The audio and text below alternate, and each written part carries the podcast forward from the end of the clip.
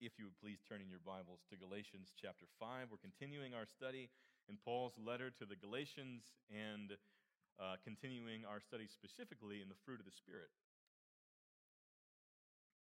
I'm going to read aloud verses 22 to 24, and I would ask you to please stand as you're able for the reading of God's Word. And when we're done reading, I'm going to say, "This is the Word of the Lord," and we'll respond together, "Thanks be to God." Galatians chapter 5, verses 22 to 24. "But the fruit of the Spirit is love, joy, peace, patience, kindness, goodness, faithfulness, gentleness, self-control. Against such things there is no law. And those who belong to Christ Jesus have crucified the flesh with its passions and desires." This is the word of the Lord. Amen. Amen. Please be seated. Well, friends, many of you who've known me for a while, you know that I very much like to walk. I like to walk around while I'm praying. I like to walk around while I'm studying. I like to walk around while I'm on the telephone. And I especially like to walk around outside when I can. And this time of year is a wonderful time to walk around outside because green things are suddenly reappearing. Flowers are appearing on the trees and in the ground. Suddenly there's life popping up everywhere. And it's good to see. And in some ways, what we've been doing for the last couple months here on Sunday mornings is we've taken a very slow course through the fruit of the Spirit, is a little bit like that. We've been taking kind of a walk through the flowers. We've slowed down to consider these certain qualities in the Christian life that the Spirit says will be cropping up, maturing, and bearing fruit. If you think of the Christian life as a garden, we've slowed down to look at these fruit of the Spirit, these certain individual flowers that are to be growing there. And you'll notice we've come to the last one this morning, the ninth one, and it is self-control.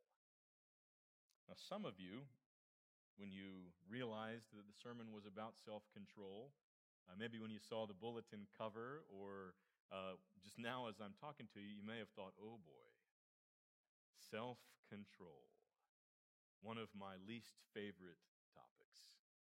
Sometimes self-control, when we talk about it, can be downright discouraging, if not just frustrating.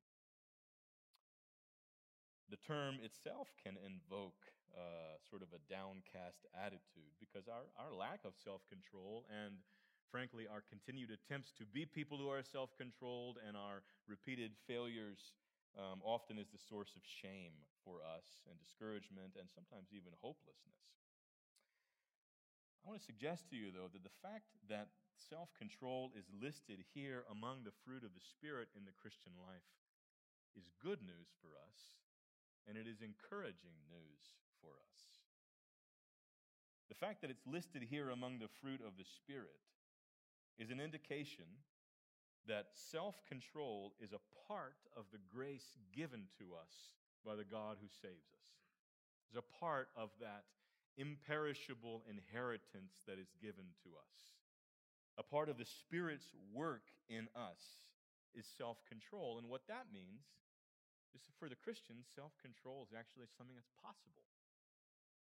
As Christians, we can be people who are increasingly characterized by self-control. This fruit can grow in us. That's what the text is telling us. That it's not just for certain people with a certain temperament. It's not just people that are inclined towards being hyper-disciplined. It's not just for certain personalities or certain circumstances in life. But that as Christians, we can be people who are increasingly characterized by self-control.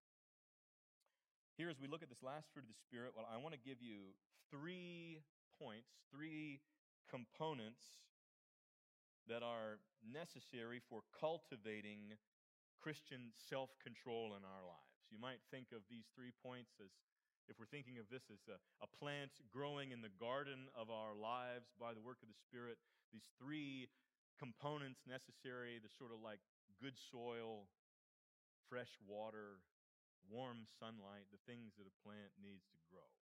These aren't all the things, but I'm going to give you three things that we can be looking to that are necessary for cultivating Spirit-wrought self-control in us. And the three things are these.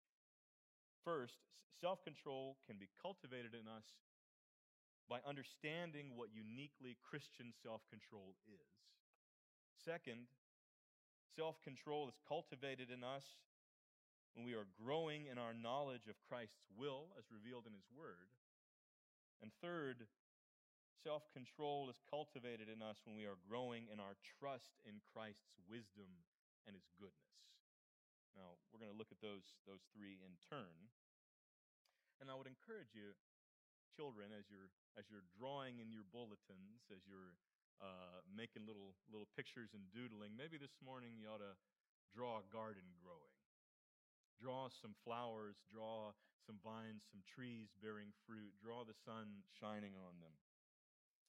Because this fruit of the Spirit is something glorious that God is bringing about in His people. Now, the first point that I want to make is that in order to be self-controlled, in order for self-control to be growing and thriving in us, we have to have a clear understanding of what uniquely Christian self-control is. When we talk about self-control as Christians, we are not talking about it as exactly the same thing the world is talking about.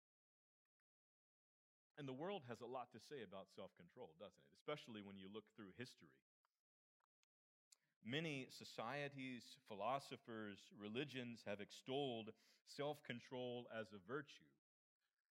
Plato goes into great detail about the virtue of self-control. Aristotle has a whole book about self-control and self-governance.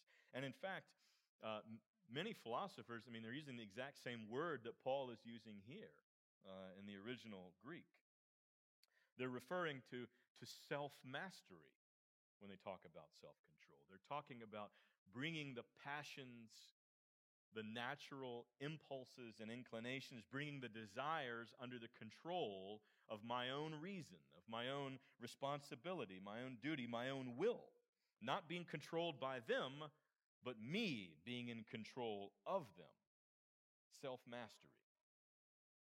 Now, of course, when Paul says self-control is a fruit of the Spirit, he is talking about something slightly different. The very fact that he refers to it as a fruit of the Spirit and not a fruit of exclusively human effort indicates that he's talking about something different than Plato and Aristotle are talking about. Paul is talking about something in the Christian that it does not begin and end with me and my will and my reason, but rather it begins and ends with Christ. The fruit of the Spirit, self-control, is something that is wrought by the presence of the Spirit in me. It is not me being my own master, but rather it is me having Christ for my master. This is the fundamental difference between the world's concept of self-control and the church's concept of self-control, true biblical self-control. I am not trying to bring my passions and my natural inclinations and impulses under my own control, but I am rather bringing them under Christ's sovereignty, under His mastery, under His lordship. The New Testament is very clear. The Christian is not his own master, but Christ is. He does not belong to himself. He was bought for a price. Thus, for him, for her, self-control is about bringing our passions, our impulses under Christ's lordship. And you see this all over the place in the New Testament. I think if we're looking carefully, you think of the well-known text in Romans chapter 6, beginning with verse 12, "Let not sin, therefore, reign in your mortal body to make you obey its passions. Do not present your members to sin as instruments for unrighteousness, but present yourselves to God as those who've been brought from death to life, and your members to God as instruments for righteousness. For sin will have no dominion over you, since you're not under law but under grace. He's not saying, don't let your passions master you, rather master yourself. He's saying, don't let yourself be devoted to your lusts and your sin, but rather give yourself to God, that He might be your master.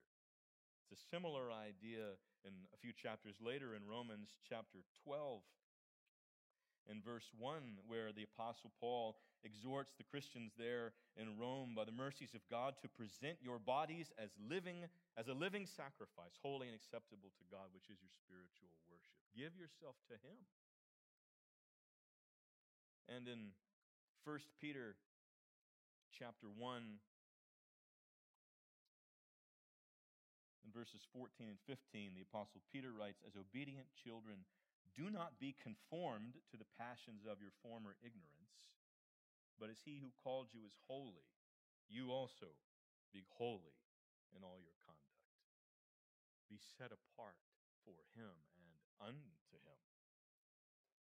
One of the Puritans, a man named Richard Baxter,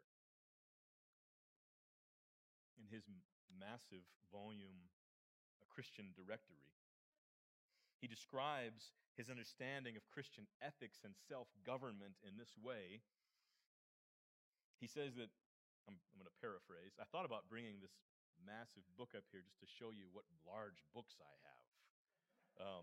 But I did not do that. Baxter talks about man, humanity, men and women made in God's image, being made with certain natural passions and impulses built into us, which are good, which are a blessing to us and honoring to the God who made us under His sovereignty. A love of pleasure, a dislike of pain, an appetite for food, for sexual intimacy, these things that are all good and serve an important function under His lordship. I don't like feeling pain. I don't want to fall off the cliff. Those kind of things are just important on a natural level in human beings, and we're made that way. But all those natural passions are made to function under the lordship of Christ, who is our God. And in the fall, when our first parents and we with them rejected the lordship of Christ, denied the authority of God, took Him off the throne, in a sense, by our rebellion, we removed that lordship, and these passions that were to be governed by Christ instead burst their bounds and began to govern us, like streams that flood and overflow their banks. These natural inclinations and appetites have burst the limits of God's good lordship and have flooded man's heart. It's ironic, really, that human man, in an attempt to rule himself rather than having God rule him, has made himself a slave to all these passions, you see. He doesn't rule himself. Rather, he's ruled by every whim of his natural desire. Like the Apostle Paul says in Philippians chapter 3, their God is their belly, and they glory in their shame. They're governed by these appetites. Slaves we are apart from Christ. But in Christ, this has changed. Part of the great salvation given to us at the cross is that we who are Christians are no longer in rebellion against our God, but rather we know Him as Lord. We recognize that Jesus Christ is the Lord of my life, my heart, my soul, all creation. And therefore it is my desire to be ruled by Him, not to rule myself, but rather to have myself, to have my passions, my natural inclinations all brought under submission to my Lord and to serve Him. That's the difference between the world's concept of self-control and a Christian's concept of self-control. The Christian is not trying to get himself under control. The Christian is trying to surrender his life to his Lord, who has bought him with His own blood. Self-control for the Christian is therefore the work of actively, deliberately bringing our passions, our desires, our impulses under the lordship of Christ, so that they do not rule us, but rather He rules us, and we serve Him for His glory and for our good. You see what I'm saying? Let me give you a couple examples of this. I'll speak in broad categories. There's a lot of nuance when we talk about these things. But let me talk about a few natural desires and inclinations as ruling us ungoverned versus being governed by our Lord and for His glory and for our good. These are complicated things, and I'm going to paint with a broad brush, so bear with me here. Think about, the desire for the pleasure of sexual intimacy, which is part of who we are as created beings.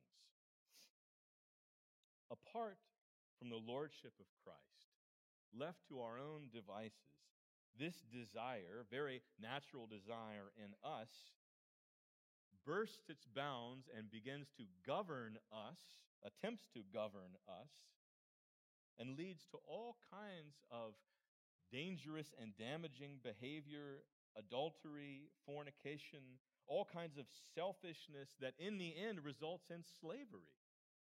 Where I am not a master of these things, but rather they are a master of me.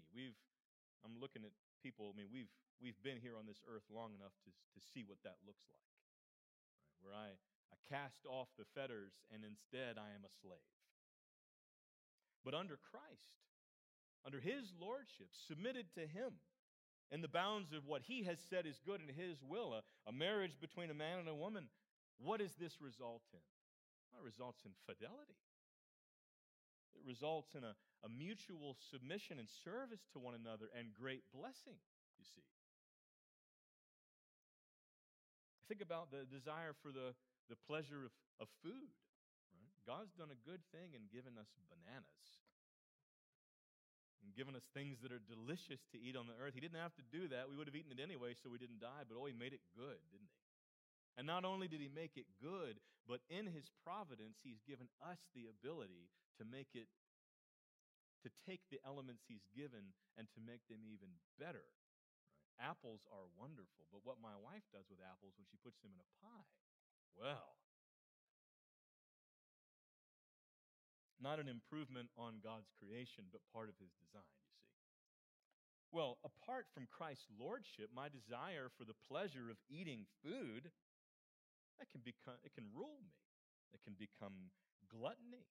It can become overindulgence. It can lead to sickness. It can even lead to death, can't it? But what is it under Him? Recognizing Him as the Lord who gives good gifts to be received with thankfulness. Well, submitted to His lordship, it results in gratitude, results in thankfulness. It results in a dependence upon Him who provides for me. And it becomes the means of grace. Think about the natural desire that we have for justice. This is part of who we are and the way He's built us anyway. A desire for things to be right. Well, apart from the lordship of Christ, that can become a controlling kind of anger in me. It can become a frustration with things not being the way they ought to be. And over time, it can become a bitterness. It can become a cynicism that controls me and a hopelessness about the world. But what is it under Christ? Submitted to Christ, submitted to His lordship, recognizing Him as the Lord. What's put back in its bounds, and it becomes more like a zeal for righteousness. In fact, compassion is the fruit of a desire for what's right under the lordship of Christ. I want things to be the way they ought to be, and I have a desire in my heart to see it that way. I have one more example here quickly. It is very much natural for us to have an aversion to pain and loss. I don't want to feel pain. I don't want to experience loss. Again, this is a good gift of God, right? That's protective to me in a way. Well, apart from the lordship of Christ brought under His mastery, that natural inclination to be averse to pain and loss, well, that can become a sinful desire for control, a need for control that ends up controlling me. It can become a fear that governs me and makes me a slave. It can become an anxiety that chews away at me. Whereas under His lordship, that same inclination looks more like right caution, looks like prudence, looks like care, looks like good stewardship. You see how good it is to be under his care. You see how just a few moments ago our brother standing up here saying, brothers and sisters, let's pray how to use the resources God has given us together, rather than wringing our hands and saying, what are we going to do? Right. He's the one that provides for us. What a good gift it is. Right. We want to be prudent. We want to be good stewards. He's wired us that way and He's redeemed us that way. But under the lordship of Christ, it glorifies Him rather than enslaves us. This kind of self-control, bringing our passions and our inclinations, our impulses under the lordship of Christ, is a central part of the Christian life. It is a fundamental part of discipleship. And in 2 Peter chapter 1, when Peter is listing those virtues, that you're to, add this, add brotherly love to this, add knowledge to this. Self-control is on his list. In 1 Corinthians chapter 9, Paul goes into some detail talking about how he controls himself and governs himself. He runs the race so as to win the prize. He doesn't just box as one beating the air, but he's careful about this. In Acts chapter 24, when Paul is reasoning with those in authority there as he's been arrested, it says he reasons with them about self-control as a central part of Christian discipleship. And of course, self-control we see exemplified in our Lord Jesus. We won't go into detail about this. But is that not what you see in the Garden of Gethsemane? He has the natural inclination to flee from the trial, the natural desire to have the suffering pass from him. But what does our Lord Jesus do?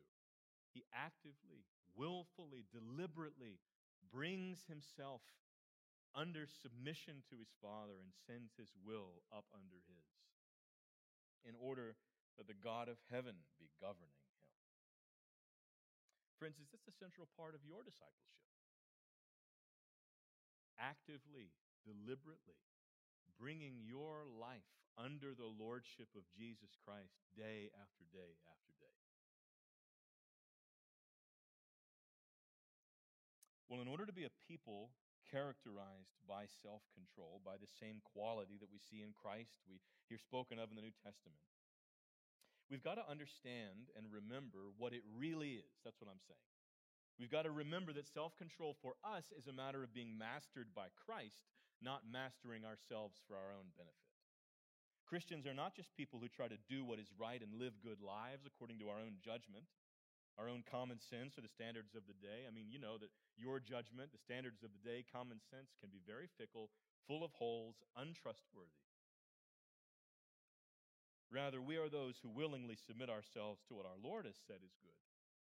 And His judgment is reliable, it is trustworthy, it is consistent. And for that reason, the second thing I want to point out to you, a necessary part of our being self-controlled in a Christian sense is knowing His will. And therefore, if we're to be growing in self-control, we must have a growing knowledge of our Lord's will as it is revealed in His Word. If a right understanding of what Christian, decidedly, specifically Christian self-control is like good soil for the plant to grow in, you might think of this as fresh water to be poured on this plant that it might thrive. If we're going to grow in self-control, we must have a growing knowledge of our Lord's will as it's revealed in His Word. Friends, we've got to be people of the Bible. We've got to be deeply, thoroughly Bible people, to have an ever-expanding, deepening knowledge of it. Our Lord's will is revealed first and foremost in His Word, and so we, if we're to be a people who are characterized by a conformity to His will, we must be a people who are knowledgeable of His Word.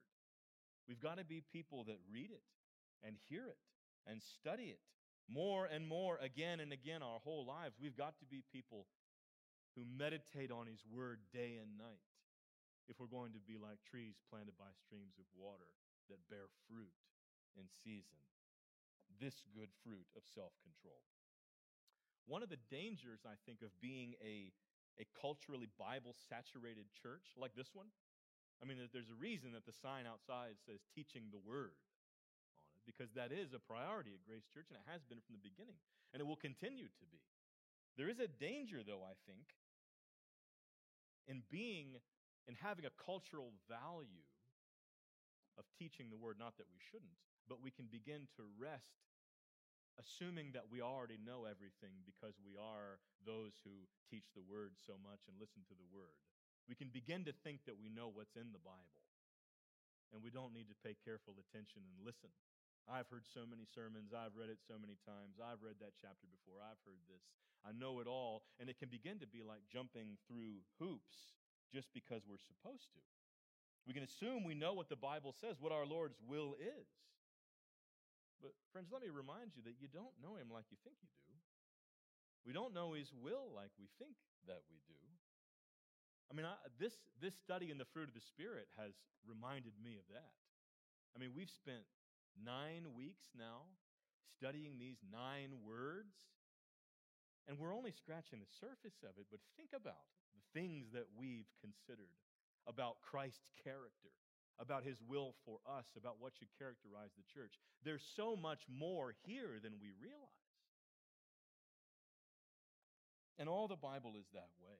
Just recently at our house, we were reading through the final chapters of Exodus, where there is such detail given to how the tabernacle is to be built, how Aaron and his sons, their priestly garments are to be constructed. And it dawned on me again as we're talking with the kids, how much God cares about how He's worshipped, how much God cares about what goes on here Sunday mornings. It's easy for me to feel like we're just checking the box and going through it because we do it week after week. But oh, friends, He cares so much about how His people worship Him because this is what the universe is about. We need to be reminded of these things, and more than reminded, we need to be further and further instructed. We don't know His will like we think we do. And we often mistake our own judgment and common sense for His will, and we end up following our own will rather than His. You know, some of you are parents, you've had this experience where you're giving your kids some instructions, and before you finish the instructions, they run off to do what you're telling them to do because they think they know what you're going to say. And they end up doing something a little bit different than what you were going to say because they didn't quite know it as well as they thought. That is often what we do. We think we know what God wants. We think we know because we know what we want. We know what we think is good, and we assume He's like us, but honestly, He isn't always, is He? He's very different. Surprisingly so sometimes. So we've got to be a people. A vital step in becoming people increasingly characterized by self-control is to be more and more people of His Word.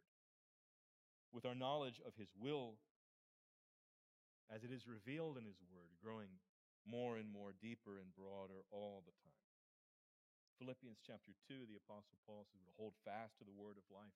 In Colossians chapter 3, we're to let it dwell richly in us. And John chapter 8, the Lord Jesus says that we're to abide in His word and have His word abide in us. Friends, if we're going to be people characterized by self-control, avail yourself of the means given in the church to hear His word again and again and again and to study it.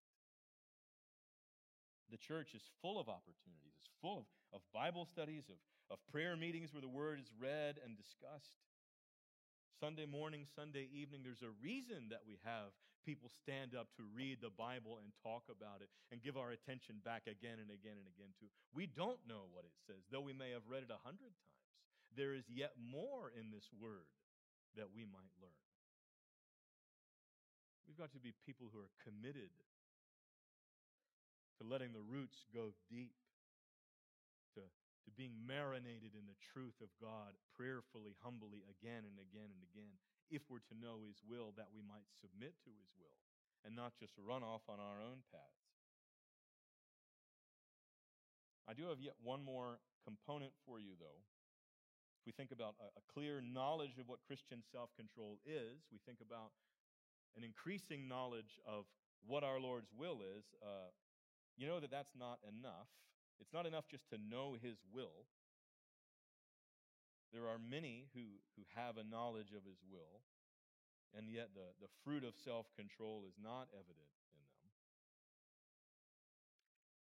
the knowledge of Christ's will must be accompanied by faith. That's the third point that I want to give you. In order to be growing in self-control as Christians, we must be growing in our trust in Christ's wisdom and His goodness. If a clear understanding of what uniquely Christian self-control is like good soil, if a knowledge of our Lord's will and His word is like fresh water, you might think of a growing trust in Christ's wisdom and goodness as the sunlight that shines on this plant if it's going to thrive. Here is an essential and often neglected component, I think, in Christian self-control, that is faith in Christ. And by faith in Christ, I do not mean faith in His existence or in His authority only, but I mean specifically in His character, in His wisdom, in His goodness. That what He commands us is a command coming from a wise and good Lord. And what He commands us is wise and good. You all know the difference between knowing what you're supposed to do and trusting that what you're supposed to do is good and wise, right? I'll give you an example. All the kids in my house know that I don't want them to touch the stove. Their mother and I do not want them to reach up and touch the stove. Some of them, by experience, know that I don't want them to do that because they're going to hurt themselves. And my instruction to them is wise and good, and I've given it to them because I love them and I don't want them to get hurt. It makes a big difference, doesn't it?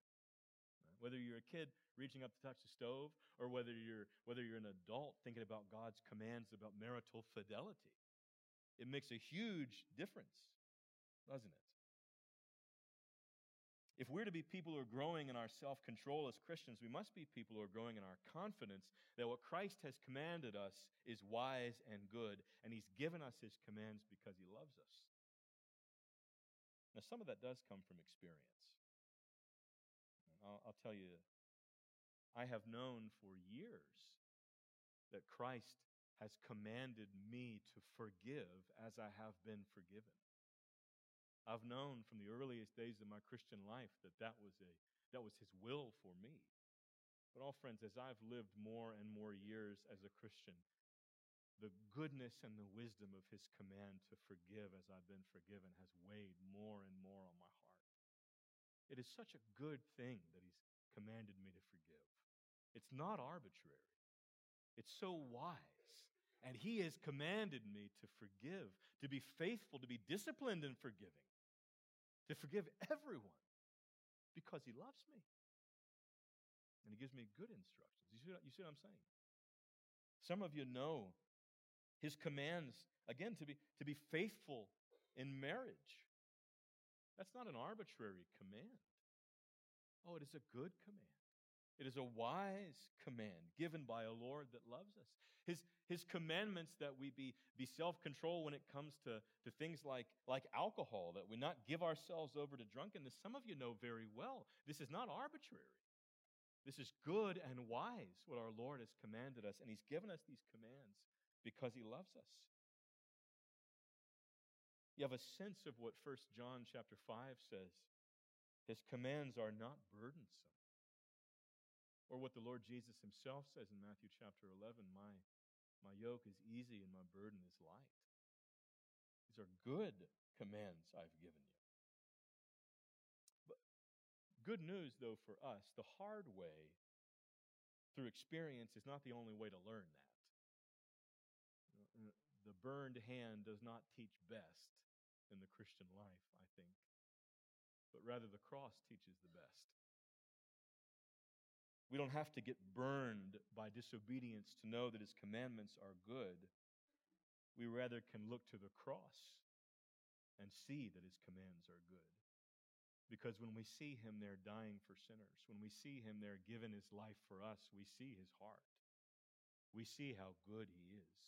We see how merciful and how faithful He is, and how we can trust Him. We can see that He is for us when we see the Son of God Himself pouring out His blood to die for me. To look to the cross enables me to actively trust that He has my good at His heart. then I can trust him, and it is wise to submit my own will to his. I think that if we're to be people characterized by self-control, friends, we've got to have a clear idea of what this is. It's not about getting a hold of myself. It's about giving myself to him. He's my master. We've got to have a clear idea of what he wants. It's not just whatever whims I have and what I think is common sense. It's what he said in his word. And we've got to be believing more and more that he is good and what he said is good. It's not arbitrary. It's not just I do it because I should. But my Lord is wise and his will is good. And all friends, it brings him great glory when we look to the cross, when we believe him who died there for our sins, and when we willingly give ourselves to him in trust and obedience, when we say, I am not my own, but I am yours, and I would live as yours, in the big things and in the small things. I'm going to end with an illustration from last night. You can take one look at me and see that one of the areas where I battle with self-control is the enjoying the pleasure of food. And I keep careful track of how much I eat every day. On my phone, I have this little application that if I go over the line, the little teeny man that represents me gets very fat, right? So I'm careful, and we went to a birthday party yesterday, and I had some cake and ice cream, and I was at the limit early in the day. So I was not eating more than I was supposed to, but then last night we were at home, we were taking some groceries in, and I was putting some groceries away, and in one of the grocery bags there was a pack of Oreos, and you know Oreos are the best cookie. I think they're the best cookie. So I had this pack of Oreos, and I was alone in the kitchen with a pack of Oreos, and I hadn't eaten anything in hours. You know. And I was thinking, should I eat some Oreos? Surely I walked enough to burn some calories that would have brought that thing down again. Maybe I have space for some. You know. Is that what I want to do? Is that not what I want to do? Well, it just so happens that I'd spent part of the day preparing a sermon on self-control as being not mastered by my own will, but being mastered by my Lord's will. So there in the kitchen with the Oreos in my hand, I thought, well, I'm not my own. It's not up to me. What would my Lord have me do? Oh, he's given me good gifts. He's given me delicious things to eat. He's given me pleasure in this life. He's also given me a body, hasn't he? To be a steward of. He's given me a wife and children and responsibilities. He's given me this commandment that I'm not to take life, right? But to be life-giving. And at this point in my life right now, I don't know that an Oreo would be all that life-giving. And not only that, but an Oreo isn't really what I need to satisfy my soul, is it? He is. He satisfies my soul, not some cookie squirreled away in the kitchen, right? But the Lord Jesus who sits on a throne in heaven, I don't need that. What I need is him, right? And so there in that moment in the kitchen, I submitted myself to the lordship of Christ. It is no sin to eat Oreos, friends. Oh, but self-control is a fruit of the Spirit. And he's given me good gifts and given himself to me. We know that the will of our Lord is good. In fact, the table right in front of us is evidence of it, isn't it? We're going to celebrate the Lord's Supper together now. Our Lord who gave himself so freely for us that he might sustain us. Surely his commands are good and not burdensome for us. And it is for his glory and for our good to say, not my will, but your will be done. Amen? Amen. Let's pray together. Our Lord Jesus, we thank you for the good gifts you've given. We thank you for food. We thank you for relationships. We thank you for the way that you've designed us. But, oh Lord, we thank you most of all for your own presence in our lives. for the gift of your lordship, for the gift of your redemption, that you would be our Savior. Thank you for giving your body. Thank you for pouring out your blood, that we might be forgiven. Have mercy on us, Lord, and oh, may we be filled with the fruit of the Spirit. We pray this in Jesus' name. Amen. Amen.